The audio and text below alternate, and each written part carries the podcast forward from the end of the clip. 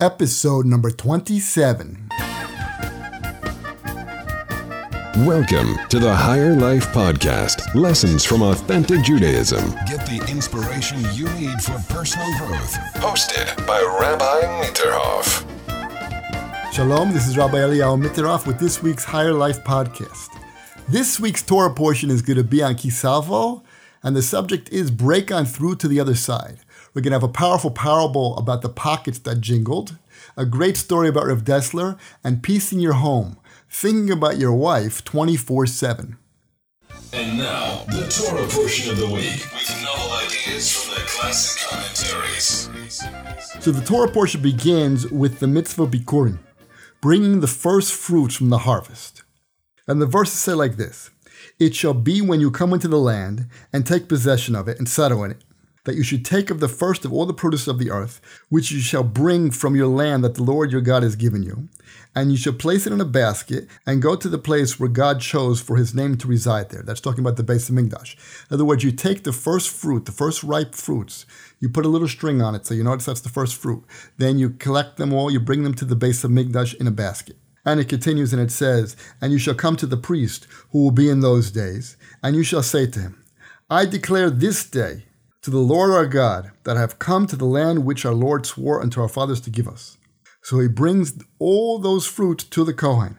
The verses continue and they say the declaration that he has to say when he gets there, and he has to thank Hashem, but I'm not going to bring in all the details of that. So the Rambam explains all the details of how this procession worked. Basically, the procession, the people would get it would get bigger and bigger. It's just like this the pilgrims bearing their first fruits would be joined by the official representatives of the communities, and they passed through, and together they entered Jerusalem, so that the process should not be a small one. We have a principle in the Torah, Barov Am Hadras Melech. The glory of the king is displayed in great assemblies. So that by, by the time that all the people came to Jerusalem, there would be a huge gathering. He continues and he says, The pilgrims would sleep in the streets of the city and not in the houses, and in the morning the leader would cry out, Arise, let us go up to Zion to the Lord our God. And the ox for the peace offering will walk before them, its horns overlaid with gold. So you have this ox in the beginning with golden horns, and a wreath of olive branches on his head, showing that the first fruits were of the seven species of the fruits of Eretz Yisrael. And there has to be dafka specifically, the seven species of Eretz Yisrael, where those are the first fruits we were talking about. But I, I, want to continue because I want to tell you how great this ceremony was, and that's really the point I want to bring out here. The flute would be played before them until they arrived close to Jerusalem. The people would chant during the whole journey. They would say, I rejoice when I was told to the house of God, let us go. And they would walk not the whole day, but two thirds of the day. When they arrived near Jerusalem, they would send in messages before them to inform them that they were coming.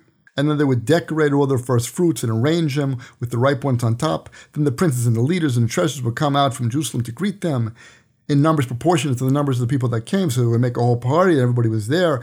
And when they had entered the gates of Jerusalem, they would begin to dance, Our feet are standing within your gates, O Jerusalem. So you see, this was a major ordeal. So the question is, why by this mitzvah do we make such a major ordeal? With other mitzvahs, we don't. What's special about this mitzvah that it has to have such an impression on us that we have to make such a party for it? Not only that, but there's a Bereshis Rabbah that says like this Rav Huna said in the name of Reb Matna, the world was created in the merit of three things in the merit of challah, which is separating the challah, the pieces of dough, when you bake bread, the merit of meiser, by giving tithes, 10% of your money, to tzedakah, and the merit of bikurim. This mitzvah bikurim, it says, the world is created on the merit of the, of the mitzvah bikurim. What's so special about it? What's the reason, the Midrash says? There is no beginning but Bikurim, as the verse says, the first of the Bikurim of your field. This Bikurim is considered a beginning, Reshis, which is connected up the word Bereshis. It has to do with the beginning of the world. So what's so special about this mitzvah that is connected up with the creation of the world, and why do we make such a ceremony over it? So Rav Miller from Gateshead wanted to explain this with a little introduction from Parshas Noach. After the flood, it says like this in the verses I will not continue to curse again the ground because of man, since the design of man's heart is evil from his youth. Nor will I again continue to smite every living being I have done. In other words, God promises that there's not going to be another flood. But continuously all the days of the earth, seed time and harvest, cold and heat, summer and winter, and day and night shall not cease. They shall continue. Rashi learns there there's really six seasons. There's seed time and harvest, cold and heat, summer and winter. He goes into the details of the six seasons.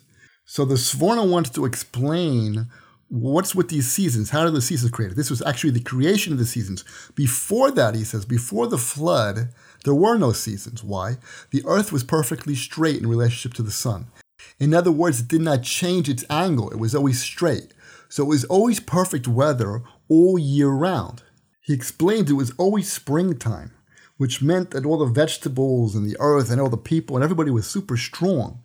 The problem with that, the Sforno explains, that since we were so physically strong and since everything was so vital, that it caused us to sin. So God had to turn the world at an angle in order to make seasons, in order to compensate for our physical strength, to weaken us a little bit so we can also be spiritual. But there's another aspect to it, which is the seasons itself. So, how did the seasons correct the problem that happened before the flood?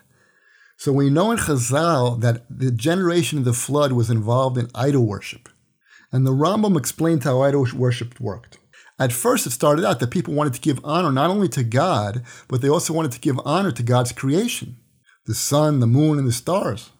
But little by little, people started to worship the sun and the moon and the stars by themselves, disconnected from God as the forces of nature. So, what did God do? He tilted the earth in order to limit the forces of nature. In other words, now we have seasons. The summer comes to the end, the winter comes to an end, the spring begins. So the seasons would come and go. And this is what took away idol worship. When people realized that the seasons were limited in their power, when the sun was limited in its power, when the earth would only give forth vegetation at certain times of the year, so they realized that God is underneath everything. That Teva, nature itself, is just a covering for the forces of God. And this is exactly why the mitzvah of Bikurim was given to the Jewish people. Because the celebration is the celebration of God creating the creation. When we bring our first fruits, we recognize that it's God who gave us those first fruits. It's the end of the season. We thank God that He gave us the harvest. He gave us the fruits. It's not teva. It's not nature. Nature's limited. So this mitzvah brings us back to the source. That's why it's such an important mitzvah. And that's why, in the merit of this mitzvah, the world is created, that man should recognize God above and beyond nature. So I want to go a little bit deeper into this to really hit the point home. There's a Midrash Tanchuma that says like this Moshe Rabbeinu, Moshe, Moses gazed with Ruach HaKodesh. He saw with the divine spirit that in the future the base of HaMikdash would be destroyed and that Bikurim would terminate. In other words, once we don't have a base of HaMikdash, there's no place to bring the fruits to. We don't have the mitzvah. Therefore, what did he do? He arose and instituted for Israel that they should pray three times a day. Moses said the Jews have to pray three times a day. Until this day, that's what we do. We pray in the morning, we pray in the afternoon, we pray in the evening, three times a day. So, what does it have to do with the Bikurim? It's because Moses saw that there wasn't going to be Bikurim, therefore we have to pray three times a day? I believe the connection is like this. We know that Rashi says, "Higadeti hayom." You got here today. It says in the, the verses by the Bikurim, and Rashi says, "Pamachas b'shana v'lo pamim." You have to do it one time and not two times. We only do this mitzvah one time a year. And the point is that all Chazal tells us it has to be fresh, new, a new season, the end of an old season, beginning of something new, which is our setup for Rosh Hashanah. This parsha comes right before Rosh Hashanah. And Chazal tells us the Torah always has to be new on our eyes, fresh. And therefore it's fresh and new. We get the feeling of chius, life.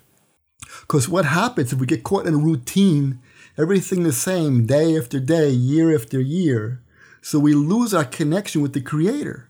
We don't feel the life force. We don't feel new. What's new? We don't understand that really God is creating the creation every moment. There's a flow flowing from the heavens to the earth that's creating it. It's constantly new. What does it have to do with praying three times a day? We have to pray at the beginning of each new Zman, each new time. We pray at the beginning of the morning, then the morning ends. Then we have the afternoon. We pray in the afternoon. Then we have the evening. Each day is broken up into three parts. Each day is new. Each section of each day is new. By realizing that the morning is gone and the afternoon is beginning, it should wake us up. What we think is stable is not stable at all. What we think we call it nature. God made nature stable, but it's God who's doing it. He ends the morning, he starts the afternoon. He ends the afternoon, he starts the evening. God is behind the scenes here. The consistency that we feel is an illusion. And that's why if we don't have the mitzvah bikurim to wake us up, at least let us daven three times a day. What did the Zohar say about bikurim? It says like this. They need to show and concede that only because of divine chesed do they merit all this and dwell in the land. In other words, when we bring the fruits to the Kohen, it's to make us recognize that it's all chesed, it's all the kindness of God. He brought them into this land, provided them with all this goodness. This is why they must say these things to the Kohen. Why do you have to bring it to the Kohen? Because he represents the chesed of God. The Kohen represents the kindness of God. We have to recognize the kindness of God. Where is our stability? We have no stability. We have winter, spring, summer, and fall, day and night, morning, afternoon.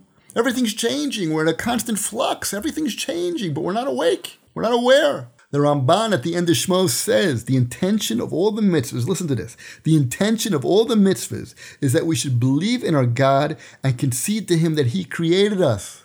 That's the purpose of the mitzvahs. Kedai look over there in the end of Shmos at the Ramban. He explains that all the strange things that the Jews are doing are all simanim. They're all signs. to Tefillin, mezuzah, uh, tzitzits, all these things are signs to wake us up, to realize that nothing is taken for granted not going according to nature. Nature is a klipa. Nature is the husk. It's a shell. Inside is the life, the life force, which is God Himself. He's the one giving us life, and that's the purpose of the mitzvahs. To makniya, to bend down and say, Thank you, God. And that's why God built into the teva, into nature itself. He turned the earth on a slant to wake us up, to realize that what we call stability is really God. So, what does it have to do with Rosh Hashanah? The Yom HaDin is coming. Now is the time to realize that everything we have is dependent on God, to make him the Melech. He's the king. He's the one who gives us everything. He's the one who gives us health and wealth and happiness and children and everything that we have. It's God. And that's what Rosh Hashanah is all about, to make Hashem the Melech and to realize that we are 100% dependent on Him. Here is a powerful parable to open your mind and help you reach your potential. The Chafetz Chaim has a parable like this. My pockets did jingle, he says. To whom can you be compared? To a certain drunken peasant who has a purse full of copper pennies in his pocket. He's got a lot of change in his pocket. He went into town, he's jingling his pennies that everybody should hear them. He's feeling rich like he's Rockefeller. He's clinking his pennies more loudly. He goes to a bar. He says, Give me a double whiskey and bring me the whole bottle over here. So when he finished the bottle, he took out his pennies, his coins, he paid the bartender, and ordered another bottle. He could still hear the pennies clinking and jingling in his pocket. He was sure he's rich like Rockefeller. In his drunken state, he never had any thought to even make a calculation of how much money he had. And he keeps having bottle after bottle, staggering out of the bar with only a few pennies in his purse. But even though only a few, but they still made noise in his pocket, he walked drunk down the street singing, but people just laughed at him and thought that he was a fool. That was the mushal, that was the parable. What's the nimshal? He says, in our 20s, we have a purse full of copper pennies. We have a lot of life in front of us. The whole world is before us. We have the wealth and knowledge and ability, many years of life ahead of us. So what do we do? We snatch the pleasures of this world. We enjoy ourselves. We party without thinking about how much time we're wasting. We're like the drunk guy who's drinking, not keeping any cheshbon, not keeping any accounting of how much money he has. Then we turn 25, 30. Next thing you know, we're 35 years old.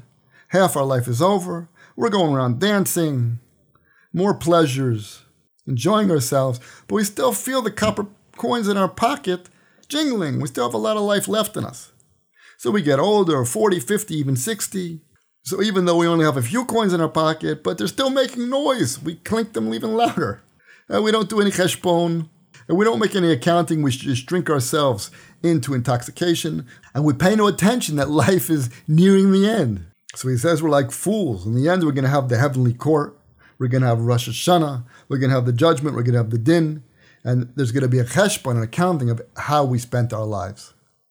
It's time for Great Stories About Great Rabbis. I want to tell a story about Rev Eliel Dessler. It says Rev Shraga Grossbard wrote this eulogy about Rev Dessler. He says his power to convey the vision and Torah to others was not just some kind of technical ability, but an expression of his soul, the reflection of his ability to devote himself entirely to others.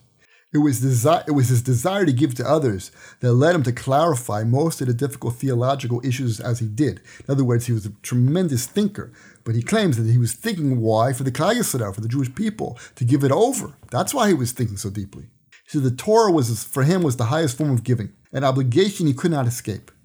Rev Grossberg says usually the world measures how great a person is, is how, how many people can he call up and they'll come to help him. But the Torah is exactly the opposite. Greatness is measured in how many people one serves. Rav Dessler lived with a sense of obligation to help others. The Chazon Ish said about Rav Dessler, when sometimes you have a lowly generation, they send a person who can influence the entire generation. He says Rav Dessler was a person like that. But he personally was amazed that people wanted to hear Torah from him. He insisted that any power he possessed was purely a function of the great men who he'd been privileged to learn from. He, he said his power came from his rabbanim, his rebbes. In his mind, he was nothing more than a sponge that absorbs from others and returns the water when squeezed. Nevertheless, he soon realized how much power he had to influence people. So he's uh, now more responsible, someone who can affect his environment, responsible for the environment to the degree that he extends his influence. He felt more responsibility. He said he used to speak to everybody, all kinds of deep matters to all kinds of people. Young women in Gateshead, simple people about chuvas. At one point, he even considered writing for Israeli high schools. He was a pioneer in the use of stencils and mimeographs to distribute the shiurim to far-flung Talmidim. At one point, Rev Dessler even thought to bring a tape recorder into Panovich and send the tapes back to England. Except the problem was the technology was new, people were scared of it. Says like this, the idea of a tape recording in the beis midrash, however, was still novel in those days, and he was advised not to do so. And there's a footnote here that says like this, with Chaim Friedlander, he was one of the people who advised not to do it, and to this day, he still feels bad about that. But the point is, you see his ability to influence others and his love for the Jewish people. Learn to give, love, and communicate. This is Peace in Your Home. This week's piece in the Home is also from Rav Nachman Dynamite. It says like this We know in Ki Seitzei, unbelievable. Last week's Parsha. Says, When a man takes a new wife, he shall not go out to the army nor, he, nor shall he be subjugated to do anything associated with it. He shall remain free from his home for one year and glad in his wife who is taken. This is what the Torah says for a person who first gets married. So there's four things. First of all, he shouldn't go to the army. Second of all, he shouldn't be even associated with the army. In other words, he shouldn't work in the background and help cook food for soldiers. Third of all, he shall remain free for one year. And Ibn Ezra says he shouldn't pay taxes. What does it have to do with this? His mind should be free in order that he should spend time with his wife. Those are all the things that he shouldn't do. Now, what should he do? He has to gladden the wife who he has taken. He has to make his wife happy. So all those three things took away all his distractions. He has to be able to focus all of his resources on building his home. This sounds a little bit extreme, no? But the Chazon Ish says like this It's the woman's nature to derive pleasure from finding favor in her husband's eyes. And so her eyes are turned towards him. And what does she want in her private life? one thing to feel that her husband loves her and thinks about her and remembers her, that she is in his thoughts all of the time. So, most men, when you tell them that the wife needs attention, what do they do? They're going to buy her a present. They're going to buy her something on her birthday. But these presents don't work. Why? She wants to feel that he's thinking about her all day, every day. So, how is this possible? He tells a story like this. He has some friends who are not so religious, so the couple were always fighting. And what happened was the mother in law did a trick. And she says, I'm going to invite my son to England. I'm going to set it up to make sure that his wife can't come. And that's exactly what she did. And happened to be Erev Rosh Hashanah. And he's going to be gone for a month. He's going to be in England for a month. He's going to be done all the Chagim. So the kids have off from school and everything, and he's leaving. This wife is livid. So he tells the man, "You better be careful here. You know, this can bre- either this is gonna she's gonna miss you and be happy to see you, or she's gonna be absolutely furious and it's gonna break up your marriage." So he says, "I read him this paragraph from the Chazon Ish. A woman very much wants to feel her husband is thinking about her, so you have to make that your goal." So he says, "Okay, how am I gonna do that?" He She said, Well, I know I'm going to do. I'm going to buy her. I have this list of six different things, very expensive things. I'm going to buy her a fur coat and diamonds and all kinds of things. She says, That's not going to work. What's going to happen? She's going to come back. She says, This whole month you didn't think about me. When did you think about me? Six times. Out of the whole month, that's all you thought about me? He says, I know what you should do. So he gives him advice and tells him what to do. Listen, you should write a diary. I want you from the time you leave to write everything down that you did and think that you're writing it for your wife. So he wrote the diary. Every day he wrote down, he's telling his wife what he did and this and that, all the things that he did during the entire month. So it happens to be that the Rav called this woman a couple days before the husband's going to come home. And she says, Well, your husband's coming home. You're happy? He says, No, I am furious. I'm not going to say hello to him. I'm going to make sure we cut off ties with his mother. I don't want him visiting anymore. I don't even want to say hello to him. I don't want to see him. So he convinced his wife, okay, give me the phone. Let me speak to her. He says, listen, when a man comes back from a trip, at least give him 24 hours. I don't want you to get angry for 24 hours, say hello to him. After 24 hours, we'll see what happens. For the first 24 hours, don't get angry. She said, okay, okay, she promised. So what happened is the guy came home. The kids were there, were the presents. She says, listen, I have something for mommy. I have something for Ima. What does he give her? He gives her all these papers. She looks at this. What are these papers? This is what you brought me? She says, Yeah, I want you to read this. So what happens is she goes, he says, she, she goes in one room and he takes the kids in the other room. He gives the kids their presents. She comes out crying. She's all happy. She forgot about, the, she forgot about that she's mad at his mother. She forgot all of her anger. Later on, she called the Rav and she said, Do you know what happened to my husband? It's a total transformation. Something I never expected since the day we married. All month long, he thought about me because he was writing this diary to his wife, she felt he was, which is true, he was thinking about her all month. Said it's very important to call your wife in the middle of the day, ask her how she's doing. And she says, What, uh, you call for anything special? No, just because I missed you. She feels you're thinking about her one day, she'll think you're thinking about her the next day.